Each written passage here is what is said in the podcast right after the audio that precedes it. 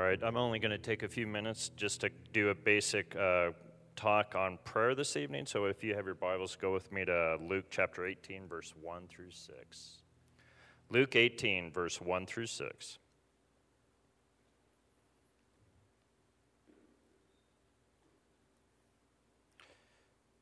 Then Jesus told his disciples a parable to show them that they should always pray and not give up. He said to him, "In a certain town there was a judge who neither feared God nor cared what people thought.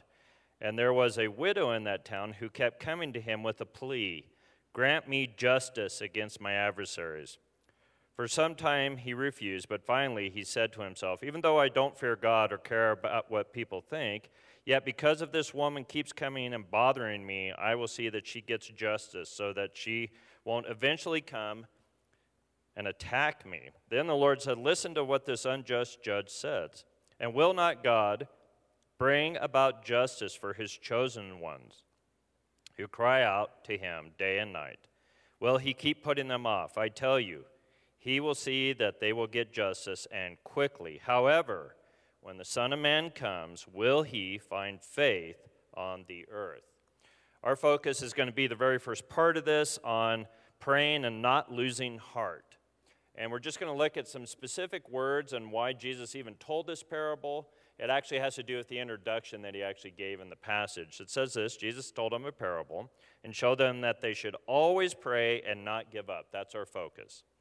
All right, so obviously you realize that parables are what are called eternal mysteries being revealed. That's the term for parable, eternal mysteries being revealed. So God has determined that here's something from heaven that if you understand this, this will make sense on the topic that he's talking about. And here he's talking about praying and not giving up. So think about this with me. That actually means that people give up when they pray. So Jesus is trying to address this and saying, how should you actually look at this topic? What should give you hope? So he says this, he says, the parable shows them that they should always pray. Okay, so what we're going to do is we're going to work through just this statement, they should. So looking up in the original language, as I always do, I'm always asking the question, what does this mean? This is actually interesting. They always should. Actually, a specific Greek word that means this is a lifestyle concept.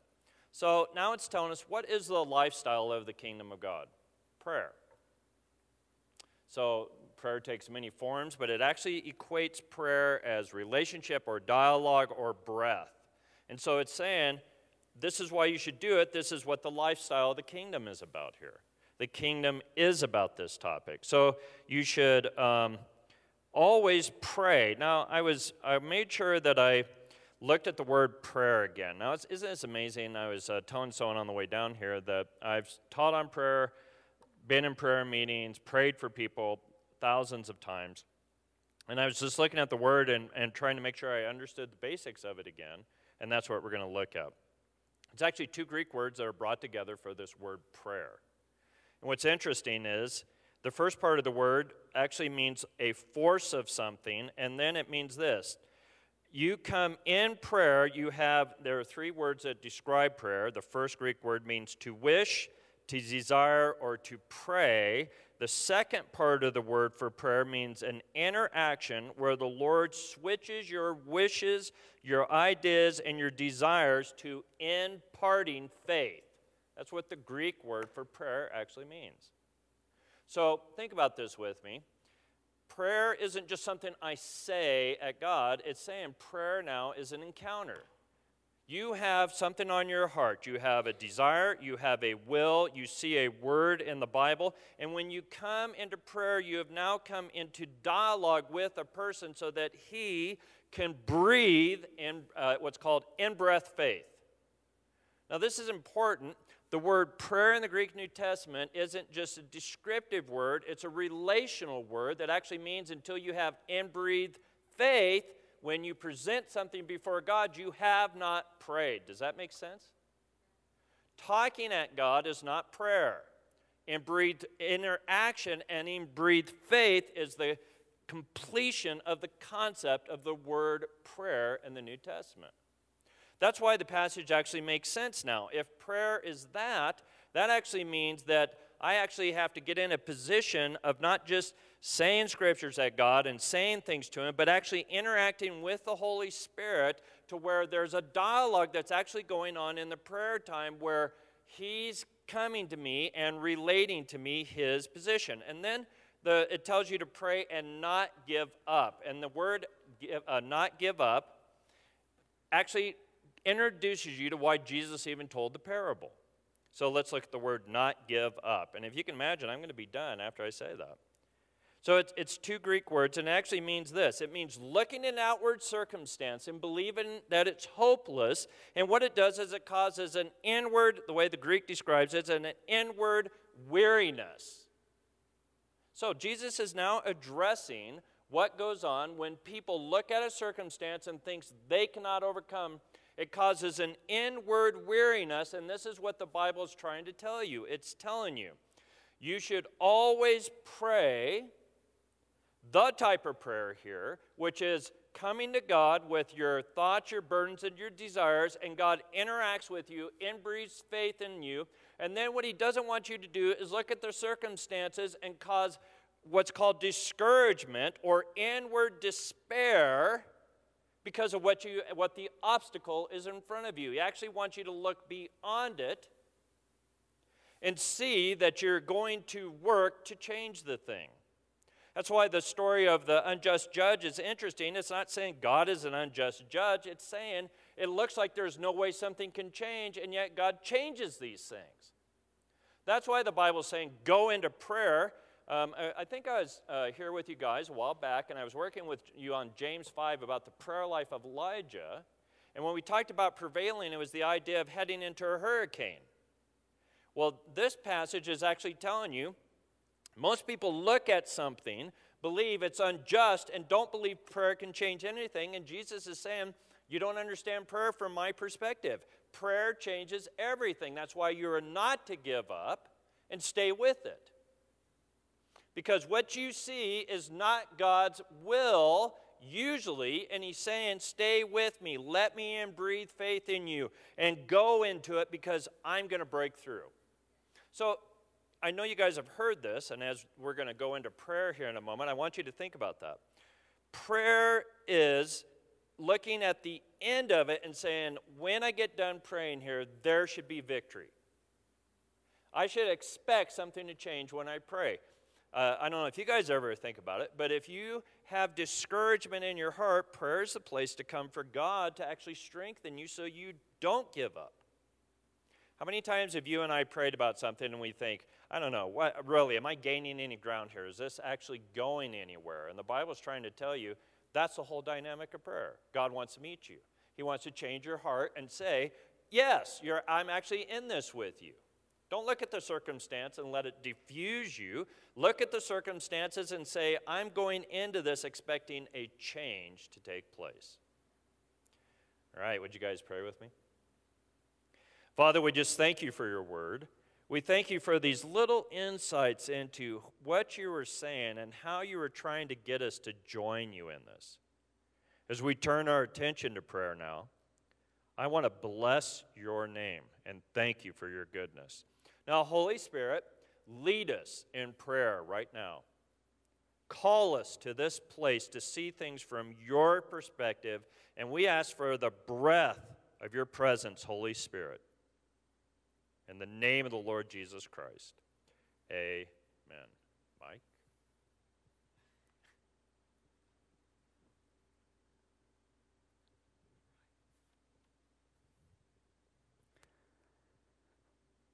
We've been at a time of prayer and fasting, and I think the key in prayer is also that we don't just pray from our own mindset, right? I hear a lot of people pray, but the prayers are almost like, I get fearful because they're so fearful. It's that, oh, Lord, help me. I don't know what to do, and this is happening, and that's happening, and I feel like the Lord is shifting, as he's shifting our mindset in this season we're going to pray that without ceasing, and we do not give up. Because we don't give up because we know the God that we serve, who is so good. So I felt like we were talking about it. I don't know where Marcus went. Oh, there he is. I was just trying to see what the Lord wants to do here. I think before we go, there'll be a time of maybe just praying together, but I feel like there's some prayers from here. Maybe, Marcus, just as you get on there, just start in prayer. And but here's what I want to do. We're going to get into a mindset of prayer. Ephesians 6, let me just speak a little bit more to this. I love what Brian just spoke to. It's so good that it is a constant place of prayer. But in your own mindset, if you try to pray, you would wear yourself out, right? You'd be like, dude, I can't pray anymore. In Ephesians 6, it says this. It says, and we pray in the Spirit on all occasions with all kinds of prayers and with all kinds of requests. And it says, with this in mind, be alert and always keep on praying for the saints.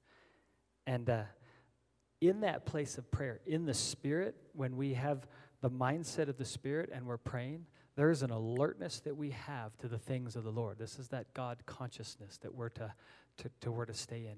And when we pray from that place, when we pray from a place of we're looking to the Father, it's through Christ, but it's by the Holy Spirit that's on the inside of us. There's an empowering in our prayer because we're praying by the Spirit. And so as we pray tonight, I just feel like, and even just in agreeing in prayer, just as we were doing earlier, there's that agreement in prayer. You can just hear it, or you can set your heart upon it and grab hold of it and say, yes, I agree with that. Prayer is so powerful. God actually set it up so that we would rule and reign on this earth. And we do it in a place of prayer.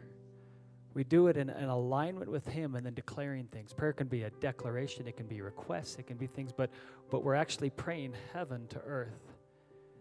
We're praying His thoughts, His mindset, not our own thoughts and not our own requests. James talks about this. He goes, you don't have because you don't ask. But then he says this. He goes, but when you do ask, you're asking with the wrong motives. The wrong motive is anything that is not set on the Lord, that is not set in a place of faith and alignment with the Father's heart. He doesn't answer all prayers. He doesn't even listen to some prayers. I'm not going to get into that. But God doesn't always listen to prayers.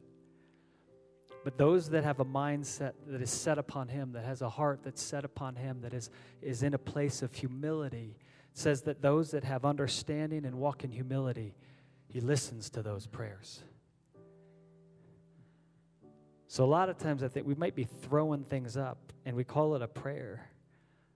It's not actually a prayer. It's not a prayer that the Lord hears. And then we wonder, why is He not listening to me? Let me just say one other thing I just was feeling as Brian was speaking there. The one of the best ways to pray through when you begin to come into a place of prayer is the Lord's Prayer. Mm. But don't pray the Lord's Prayer. That's not the intent of what Jesus was saying here.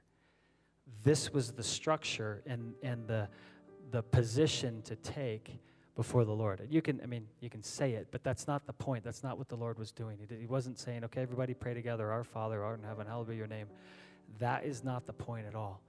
It's understanding these positions where when we come to the Lord, the first thing we do is we say, our Father, yes, who art in heaven, holy is your name. The first thing we do is understand the nature and character of God. We look to Him. We look to His beauty, just like David was doing in Psalm 25. Oh, your mercies are so good. Your love is so good. You're faithful in all your ways. When we begin to look at the Father and understand who He is, it brings us into a place of faith. And we go, oh, now I'm beginning to know how to pray because I know who my dad is. I know who my God is. Amen. right? Amen. So that's that first place.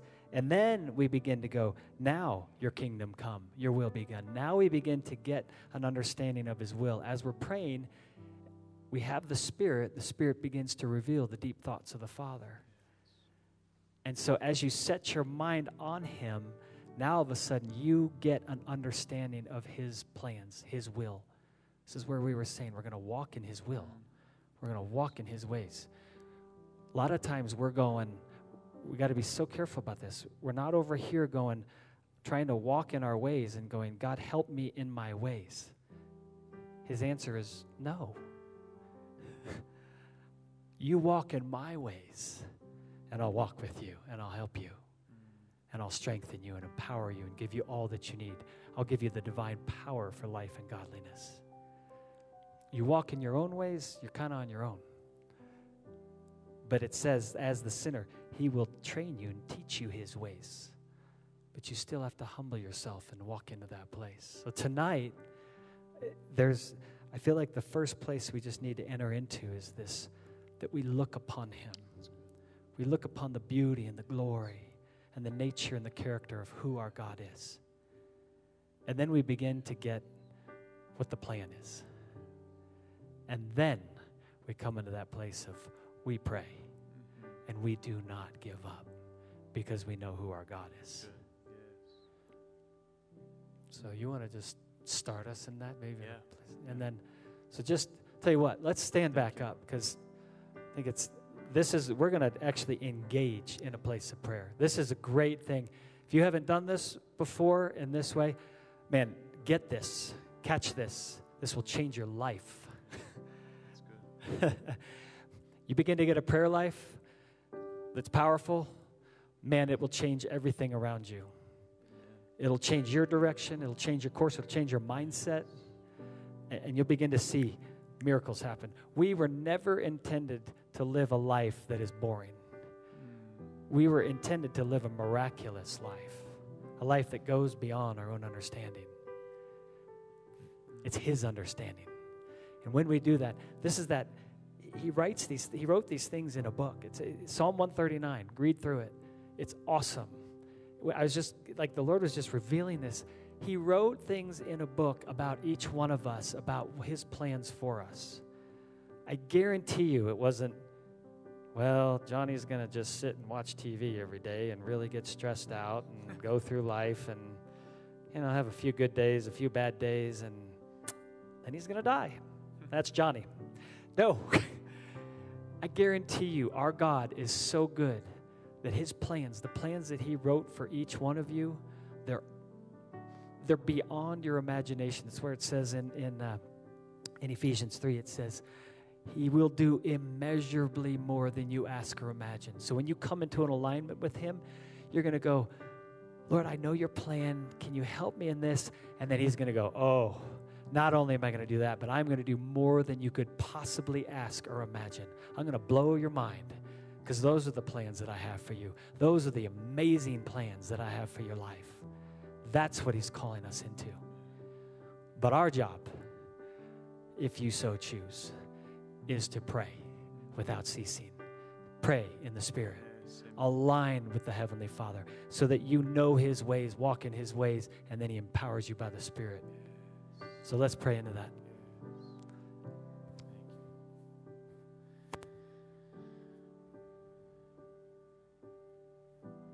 So set your heart on you. Set our eyes on you, Father. We set our eyes on you right now. We fix our hearts on you. We say, not our wills, but yours be done. We set our eyes on your throne. There is one upon the throne, and he's shining like a jasper, like a sardius stone. We set our eyes on him whom lightnings and thunderings and voices come from. We set our eyes on the one on the throne, and we look to you right now. We say, our Father, our Father, who dwells in heaven, our Father who sits above everything. Our Father who created everything. Our Father who sustains our very life. Our Father in front of whom the seven spirits of God dwell. Our Father. We say, hallowed be your name in the earth. Exalted be your name in the earth.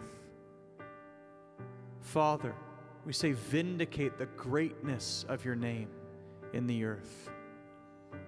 Our Father, vindicate the greatness of your name in the earth. Do it by drawing your church together. Do it by pouring out your Spirit. Do it by taking hearts of stone and giving us hearts of flesh. Do it by filling us afresh with your Spirit. Our Father, who art in heaven, hallowed be your name.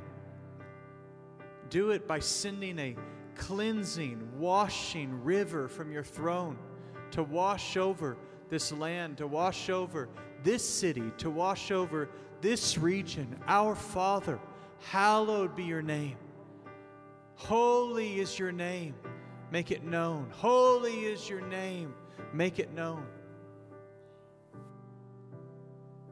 And even to your enemies, God, make your name known so that the nations would fear you, that the nations would tremble, that the nations would put their hope and trust in you. Our Father, hallowed be your name. And Mike didn't know this, but when he asked me to pray, the phrase that came into my heart was, your kingdom come. And that was before he said anything about the Lord's Prayer. So I just want to, feel like there's a leading in that to really lean into this petition.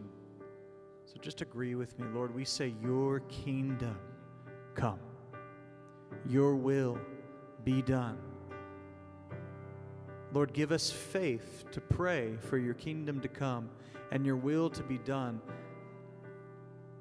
to the same measure that it is around your throne, on earth as it is in heaven, on earth as it is in the New Jerusalem, on earth as it is. Hallowed be your name. Your kingdom come, your will be done. And we thank you, Jesus, that you have been given a kingdom. We thank you, Jesus, that you have been given power. We thank you, Jesus, that you have been given glory. We thank you, Jesus, that it is yours. It is yours. It is yours. We seek first the kingdom of God right now. It is yours. It is yours. It is yours. And we want your kingdom. Every aspect of it. Let your kingdom come and let the desires of God be accomplished. We just say right now, in America, the desires of God being accomplished. We say right now, over the Supreme Court, the desires of God being accomplished. We say right now, in our governmental bodies, the desires of God being accomplished. We say right now, the desires of God being accomplished. Lord, we repent of our sins and for the sins of our nation. God, end abortion and sin revival to America. Lord, we plead your blood over our sins and the sins of our nation. God, end abortion and sin revival to America. Your desires being accomplished. Your will being done on earth as it is in heaven.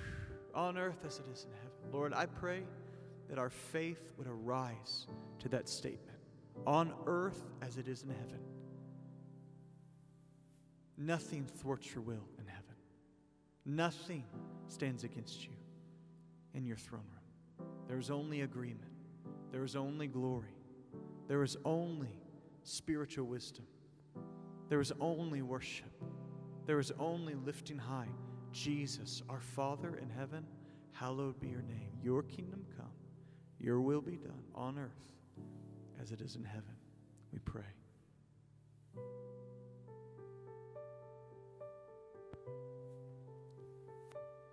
Just feel in the spirit of prayer. If there's just you're feeling something that's just the Lord's putting on your heart, I just want you to come up and pray it. Yeah. Amen. We're going to just agree corporately together. This is powerful. Yes. When we understand the power of prayer, yes. When we become a praying people, yes. Watch this nation change. Amen. It's happening. Yes. Not when we become. We are becoming a praying people. It's happening now. So I want to encourage you. Just, this isn't about how good you sound. Amen. This is about just aligning with heaven right Amen. Now. Amen. As we were praying for,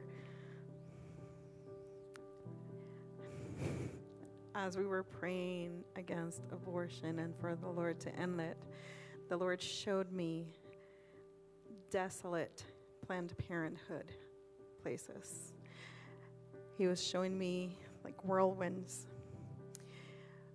of nothing. It was just nothing in there any longer, but beautiful, beautiful pictures of women being pregnant and people being joyful and rejoicing over that. So, Father God, I want to thank you, Father, because you show your prophets before it comes. So, Father God, thank you, Lord, because you're going to decimate the Planned Parenthood places, Lord, because abortion will no longer be what this nation desires or accepts, because this nation will turn its face away from abortions, Lord, and we will continue to celebrate pregnancy. We will continue to celebrate the new generation that is coming through from the decimation of these Planned Parenthood places, Lord. And we thank you for that, Lord Jesus, in your holy and your precious name, Lord. Amen.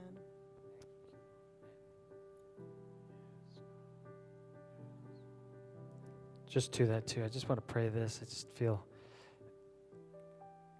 with, I think somebody was saying 70 million babies that have lost their lives. Lord, I thank you that you are bringing this to an end. Yes, Lord. Lord, I thank you for the prayers that have gone up and the cries that have gone up for those that cannot cry out for themselves. Lord, I thank you that you are changing a nation. Lord, that our hearts will be set upon you, that we will walk in your ways. And Lord, I pray for the church to rise up in this time. Lord, that there's two sides to this. As abortion is ended, what do we do? How do we handle all these moms that don't know what to do with their babies? Lord, I thank you for a church that will rise up, that will answer the call. Lord, that we will be a people to come alongside. Not that we would just turn a blind eye and say, well, they'll have to figure it out. But no, that we would be the mothers and the fathers that would come alongside these people. Thank you for the divine opportunities, that this is the opportune time to step into this. That we would say, yes, come, walk with me. Lord, I thank you that we don't just leave these mothers and these babies to figure it out on their own, but Lord, that we are a church, the church, under Christ as the head, that will do the very thing that we're called to do, that we will lay down our lives. So, Father, may we have understanding. May we know your ways in this. Lord, give us strategies from heaven. Give us an understanding. Lord, you know the answer to this. You know how to respond to this. So, Father, teach us your ways in this. And Father, I thank you that we will see that end to abortion and that revival will come to America. Just in that vein, I'm going to speak into Isaiah 64. I feel like it's been something for the church here that he's calling us into right now. As we're calling down rain, Isaiah 64 says this, oh, that you would rend the heavens and come down. Lord, we ask you for that rain to come down from heaven. Lord, we thank you that you're going to come down. Reign, Lord Jesus. Reign.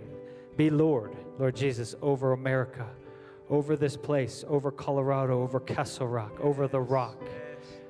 Lord, come down. Lord, we say that you would rend the heavens and come down. that the mountains would tremble before you, that the things of this world would tremble before you, that the things would be shaken that need to be shaken, that the things that can't be shaken would remain. Lord, I thank you that you are trembling the mountains. You are shaking these mountains of the world right now.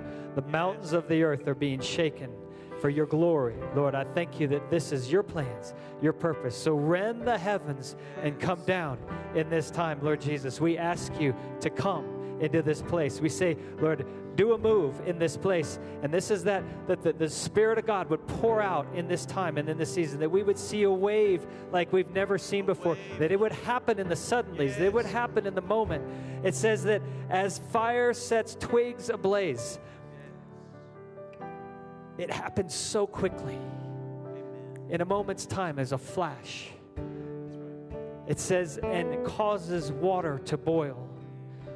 Where water is steady, and then in a moment's time, from 211 degrees to 212 degrees, depending on where you are elevation-wise, it hits, and it begins to boil just like that. It's not boiling, and then suddenly it begins to boil. Lord, I thank you for the suddenlies.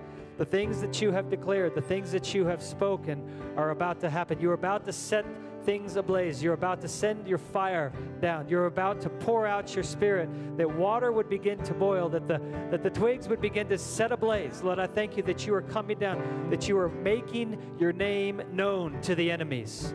Lord, to the enemies on this earth, to those that are against you, we say, make your name known to the enemies in the name of Jesus, that every knee would bow to the name of Jesus, that every tongue would confess that Jesus Christ is Lord, that you would cause the nations to quake before you.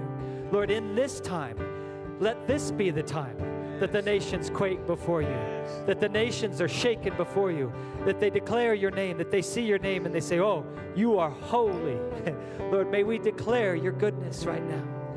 It says, for when you did awesome things that we did not expect, you came down and the mountains trembled before you. Right. Let this be that time. Let that be this time. Yeah. Father, I thank you that you would come down and you would shake the mountains before you, that those things would tremble right now. It says, since the ancient times, no one has heard, no ear has perceived, no eye has seen any God besides you, who acts on behalf of those who wait for you. Lord, may we be a people that wait for you. May we be a people whose eyes are set upon you, whose ears are attuned to you, who are waiting for you, who are in that place, not waiting in a passive way for you just to do what you're going to do. It's an active waiting to set ourselves in you, to entwine ourselves with you, that we would move by your Spirit. That's the waiting that he calls us to. It's a waiting in a place of position of hope. We know the hope to which we were called, and we begin to actively move in that place. Father, I thank you that this is a time where your people will awaken to the things that you have for them by your Spirit, that we would become spiritually minded, that we would become Christ-minded in this time, and that we would move by your Spirit. Lord, awaken your people in this time. Come down, rend the heavens, shake the mountains. Lord, let the enemies know your name. Let it be known. Father, I thank you. It says you come to help. It says to the help of those who gladly do right and know your ways. Remember your ways. Lord, may we know your ways. May we walk in them in this time and in this season. Thank you, Jesus. God, we declare from this high place the revelation of Isaiah 64 over the 64 counties of Colorado, that this state is being shaken under the glory of God. Yes, God. Yes. We declare, Lord, that you rule from this high and holy place, that your rod goes forth from here. This spiritual Zion, this high place. God, Colorado, Lord, is being swept up into the glory of God. We thank you, Lord, every Hindu temple is being caught up in the glory of God. Lord, all up into Evergreen, the Hindu temples, Lord, we just declare a walking in of the true Messiah into that temple, into Evergreen, in the name of Jesus. Father, we thank you for an invasion into every Mormon church, every Jehovah's Witness church. We thank you that the Spirit of the Lord is being poured out upon all flesh. Father, we thank you for the invasion of Messiah, of Jesus, the true Jesus, invading the Mormon tabernacles. The revelation of Jesus in one moment, shaking Mormon tabernacles for your glory. Father, we thank you for the outpouring of dreams and revelations. We know that one dream from you, God, can change everything. So even tonight, Lord, coming into this 11th month of transition, we declare according to Psalm 84 that the scepter of wickedness shall no longer rest upon the land allotted to the righteous. Father, this nation was dedicated to you. Colorado's foundations have been dedicated to you. The prayer, the fasting, the prayers all up and down the Front Range into the Western Slope. The pastors crying out for revival. Lord, it only took one man of Elijah to stand upon Mount Carmel and to change that thermostat. And the glory of God came down. One man commanding an entire nation under the glory of God. May the God who answers by fire come down. And we thank you, Lord, that you are rending the heavens. And we bless the 64 counties, and we declare the spirit of awakening all over Colorado in Jesus' name. Lord, we prophesy it is a new day over this state. It is a new day into the government in Jesus' name. It's a new day into school boards. We thank you, Lord, you're doing a new thing across this nation. We thank you for the waves of righteousness going from the west to the east and from the east to the west. Lord, we declare this nation that was built upon you, God, is being turned back. This high place, this mountain of the Lord, we declare it. This is really is something we need to really get into tonight. I hear this again out of Psalm 110. Both Marcus and Pastor Mike have both said this. For the Lord is going to send the rod of your strength out of Zion, and he will rule in the midst of his enemies. That's a theme tonight that God is saying. I'm going to rule in the midst of my enemies. Amen. Father, we declare you are ruling in the midst of your enemies tonight. Hallelujah. Let's give the Lord praise for that. Actually, that was Psalm 125. It says, for the scepter of wickedness shall not rest on the land that's allotted to the righteous. Psalm 84 is your throne, your foundations of your throne are righteousness and justice. Father, we declare your throne to be established in this nation in the name of Jesus. Lord, we prophesy, Lord, even as hallowed be your name, that means to make your name great. God, we declare that you are making your name great for those that would call wickedness good and good wicked. Father, we declare as your name is being made great in this day, that the spiritual blindness that is set upon hearts, God, where they have seen the goodness, they've called it wicked, and where they've seen wickedness and they've called it good. We declare the spiritual blindness is being confronted by the might and the power of God. Father, we prophesy over every eye that has been deceived, every mocking spirit that's trying to come into this nation to shift the foundations of this nation. We declare the foundations of this nation shall not be shifted off the foundations of the throne of God. We decree in Jesus' name, this salvation is what this nation is one nation under God. This salvation rules in this nation. We decree from the high place, from the Zion place, let the rod of God come out from Zion and let you rule in the midst of your adversaries in the name of Jesus. We decree and declare that the spiritual blindness is being confronted by the righteousness of God. Hallowed be your name. Lord, make your name great again in America. Make your name great again. And I want to declare this over the church. Awake, awake, put on your strength, O Zion. Put on your beautiful garments. For the uncircumcised and the unclean shall no longer come to you. That's a prophetic word. We declare in Jesus' name over the church that has found herself weakened, over the bride whose garments have been soiled and stained, who's not been prepared for the return of the Lord. We declare that the uncircumcised and the unclean thing shall no longer have access to you. The lies, the distractions, the disobedience, the distortions of truth. We declare even in this hour a breaking forth of the Spirit of truth all over America, all over Colorado, that the bride would begin to prepare herself, to make herself ready.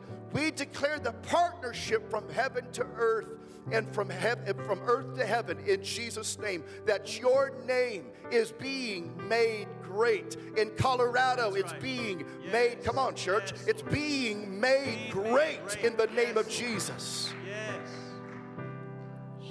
Then he says this, it shall no longer come to you, shake yourself from the dust and arise. Sit down, loose yourself from the bonds of your neck, O captive daughter of Zion. Father, we declare over the 64 counties of Colorado the spirit of revival and awakening. Lord, the mountains are trembling. There's a shaking. The glory of God is coming without measure. Father, we thank you that everything that can be turned upside down and shaken is being shaken right now. Father, we declare into the highest government offices, we declare the spirit of alignment. Let the rod of righteousness and the rod of justice rule into every high office of this state in the name of Jesus. Father, we declare for the spirit of righteousness to rule and to reign in Jesus' name. Every heart awakened, for the glory of God. Yes, Lord. In Jesus' name. And Lord, we say not one county in Colorado will be left out. I just think it's, sorry, I'll turn it up. That was my bad. I just think it's so prophetic. And I just haven't put this together before. Go ahead, Bill. I have not put this together that there is... We're praying Isaiah 64, and there are 64 counties in Colorado. And the first phrase is, oh, that you would rend the heavens and come down and shake the mountains.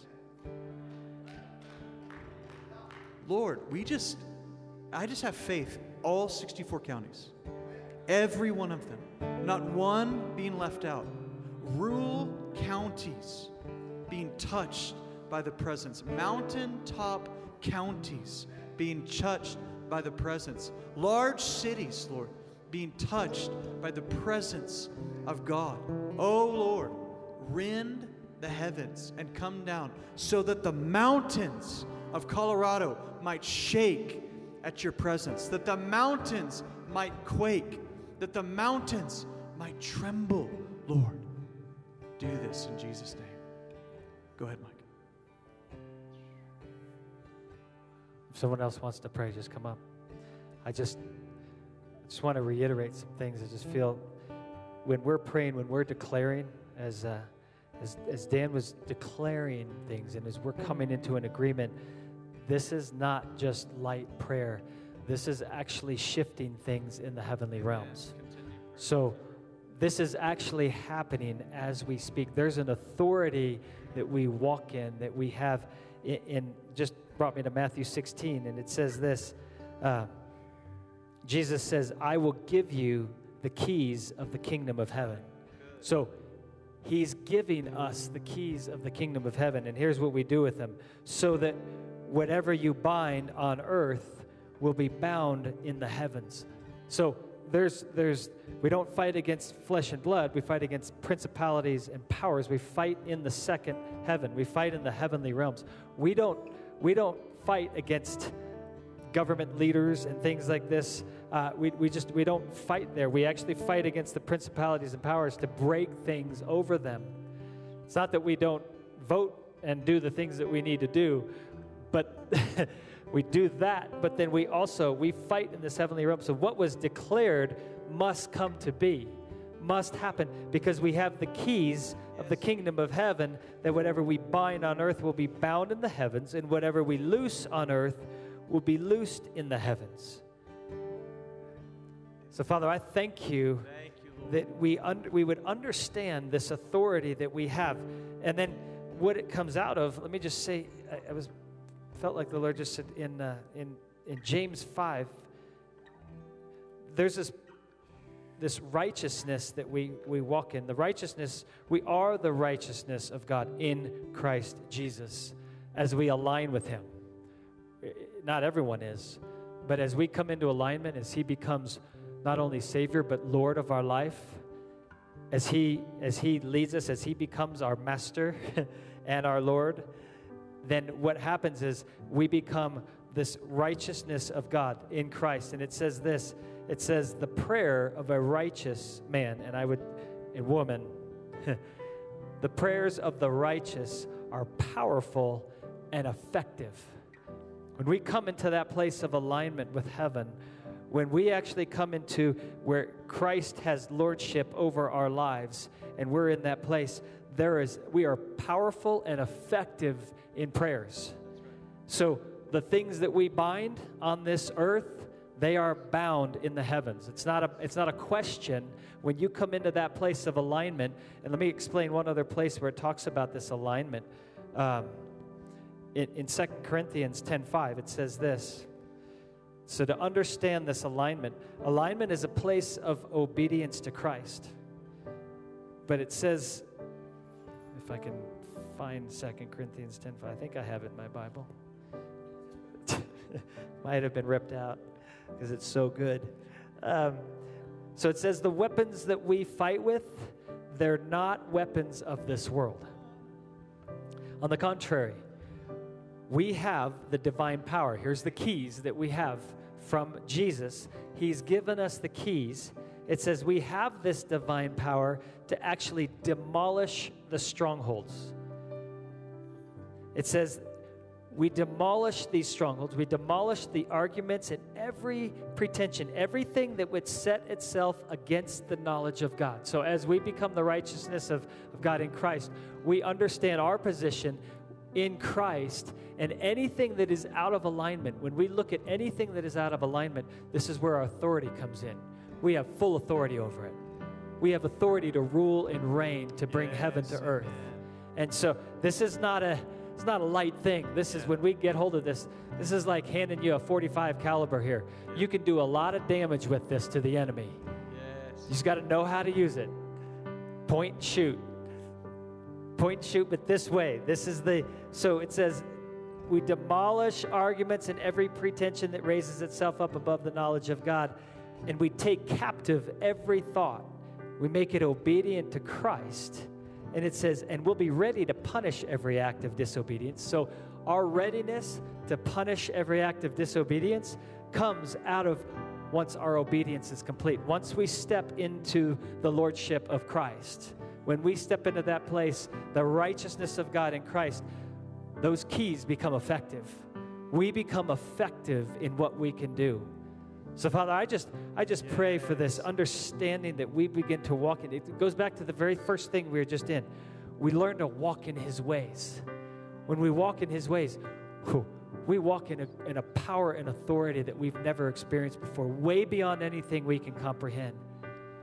When we're fighting things and trying to figure out things, and even in our own lives, I feel like there's, you go through 12-step programs for this, or try to figure out this, or get your life together this way. When you encounter the living God in that place of lordship with Him, everything changes in a moment's time. So, Father, I thank You for this understanding that You have called us to be Your righteous ones. You've called us to walk into a place of holiness, that we can be like You, that we would have the mindset of Christ, that we would have the Holy Spirit on the inside of us, that we would know Your ways, walk in them, and declare them on the earth, that we would walk in power, that we would become those that are righteous, that then have, it says now that we're powerful and effective in prayers. So, Father, I just thank You for that in Jesus' name.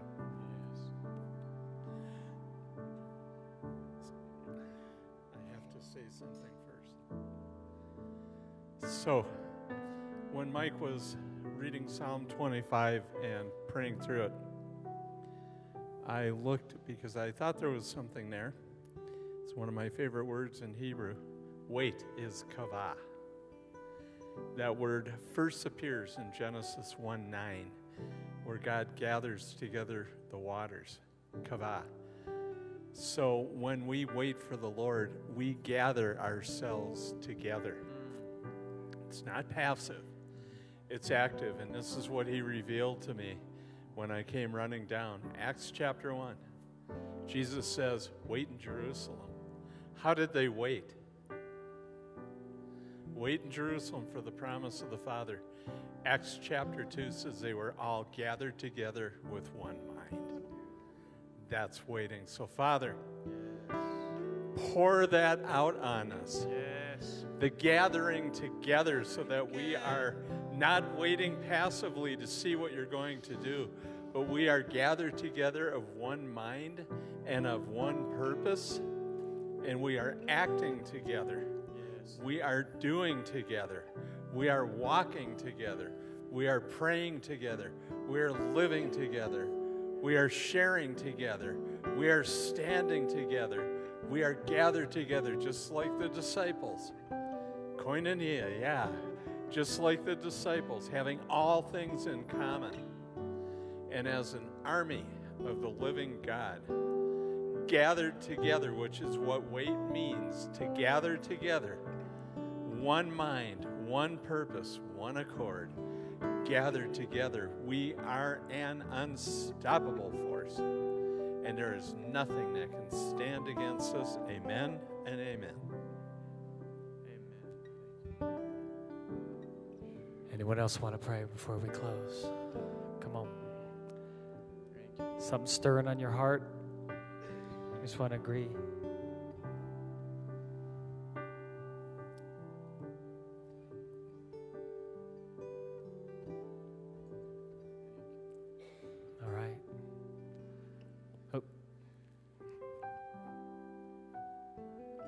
I just want to give a little exhortation. I've found the most powerful aspect of prayer is what Brian was saying, is faith. We have to believe that what we're doing is actively working. We have to understand this phrase that I've heard many times, this is no little thing that you're doing. When you get into that realm of decreeing and declaring, what Pastor Mike just said a minute ago, about the authority to bind and to loose, it ties right into Isaiah 55. They go hand in hand, that the word of the Lord that comes out of your mouth, because you're his instrument. Tonight, this was called a prophetic flow. All of a sudden, when Marcus got up here, the prophetic anointing began to stir us up. When he hit that hallowed be your name, all of a sudden the word of the Lord began to come forth. When you release the word of the Lord, he says, when my word goes forth out of my mouth, we are his instruments. When we pray in that realm of faith, that word does not have a choice but to accomplish the heart of the master. Of what God was saying, when that word comes out of your mouth, it has to work. It doesn't get to vote on it. It doesn't get to choose if it's going to work or not. It has to, because God told it to go forth and to accomplish something. So when you're praying into this week, and I want to say something. As an outsider coming into the rock, something significant is happening, and I've been asking the Lord for greater language on it. It's almost like every time we gather, there's another heavenly gathering that's happening. There's more deposits being made into this house. I feel such a powerful invitation from the Lord as God said to John, it's time to come up here. There's an opportunity in heaven. A door has been opened unto you, an effectual door. And this is why I've even been praying. I felt like the Lord spoke to me. He goes, I'm clearing a lot of your schedule. I need you at the rock, laboring with this prophetic group and this brother that has a spirit of awakening on him, laboring together tonight, because something is about to happen. It's like Pastor Mike got a vision of Damascus steel, the rolling and the pounding and the fire. It's like while the steel is hot, we must strike. That's why the humility of calling a prayer meeting. This brother could easily preach, but he said, we must pray, we must position ourselves before God, because everything, we're about to have a Mount Carmel experience. We're Elijah at an opportune moment in faith, commanded the heavens to shift, and several million Israelites came out from underneath a witchcraft spirit in a moment. Do you understand that the witchcraft was all over all of the nation of Israel? Millions of children, parents, young and old, were under witchcraft. They could not see the righteousness of God. They called good evil. They were killing their children with the spirit of Molech. And here's Elijah, one man, and he declares the word of the Lord. that's where we're in right now. And I'm saying, Lord, what is the language? It feels like every time we gather, something is building and building and building. I honestly feel like we've got November and December. We're on the outer bands. And I know the Lord had me do that youth camp in a hurricane this last July. It turned out to be a tropical storm, Hurricane Irma. And I made a comment to the pastor. I said, hey, this is pretty strong. He goes, oh, this is only the outer bands. He goes, wait till the eye comes over the top of us. We're in Gainesville. And that's what it feels like. We're in the outer bands of the glory of God right now. It's getting good, but wait till the eye shows up. Wait till the fullness of, you should say amen to that.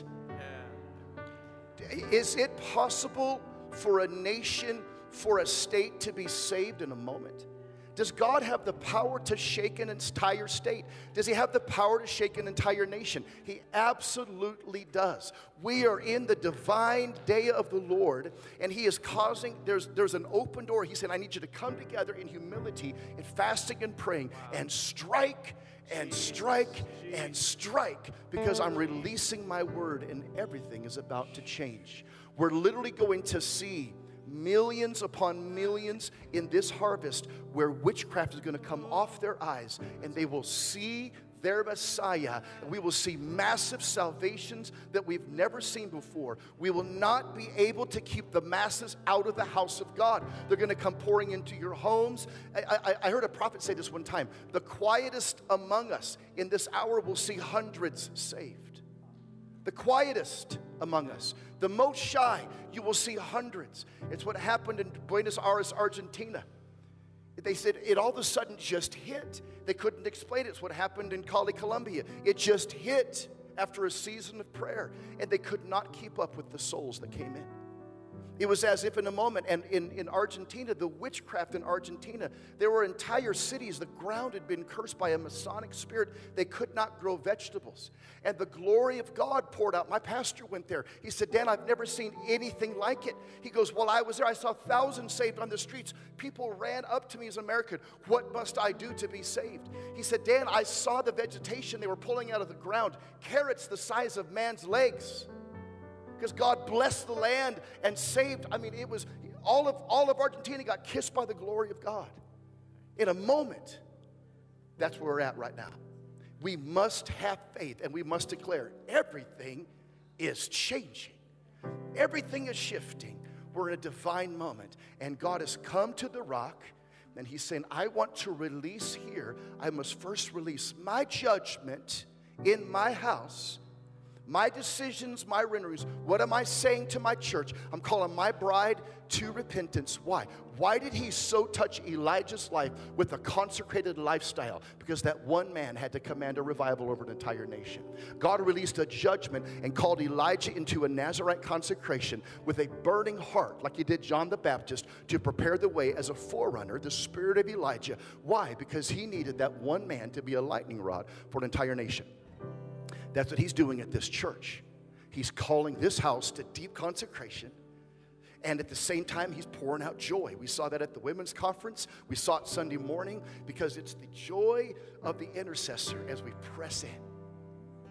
We're in the greatest hour that we've ever seen before. I'm telling you, I believe this is it. It's on. This is it. I heard a prophet the other day say, this is the great harvest. He said, during harvest, you no longer sow seed. You have to get the harvest up.